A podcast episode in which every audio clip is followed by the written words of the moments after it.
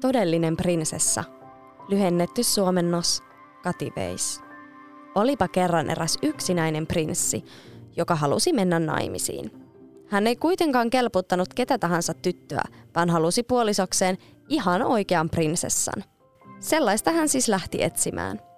Prinssi matkusti maailman ympäri, mutta mistään ei löytynyt sopivaa prinsessaa.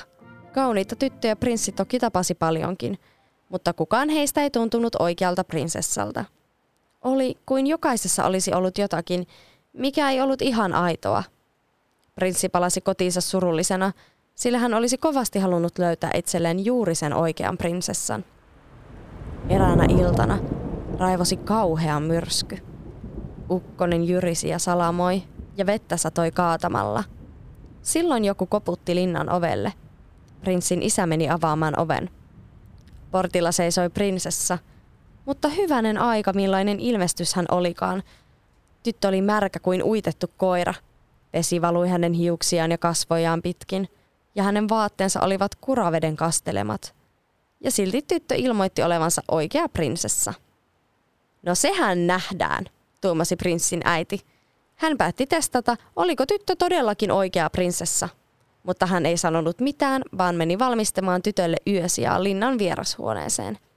Ensin hän piilotti prinsessan sängyn pohjalle pienen herneen. Sitten hän etsi käsiinsä kaikki linnan patjat ja pinosi ne herneen päälle sänkyyn. Kaikkiaan 20 patjaa. Patjojen päälle hän kasasi vielä pehmoisia höyhentyynyjä. Siinä tyttö sai nukkua yönsä – Aamulla häneltä kysyttiin, miten yö oli sujunut.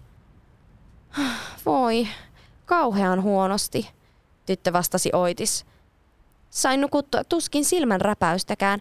Sänky oli tavattoman epämukava, aivan kuin patjan olisi ollut muhkurainen kivi. Ja niin nähtiin, että kyseessä todellakin oli ihan oikea prinsessa. 20 patjan ja untuva tyynyjenkin läpi hän oli tuntenut, että sängyn pohjalla oli ollut herne – Todelliset prinsessat ovat nimittäin erinomaisen herkkätuntoisia.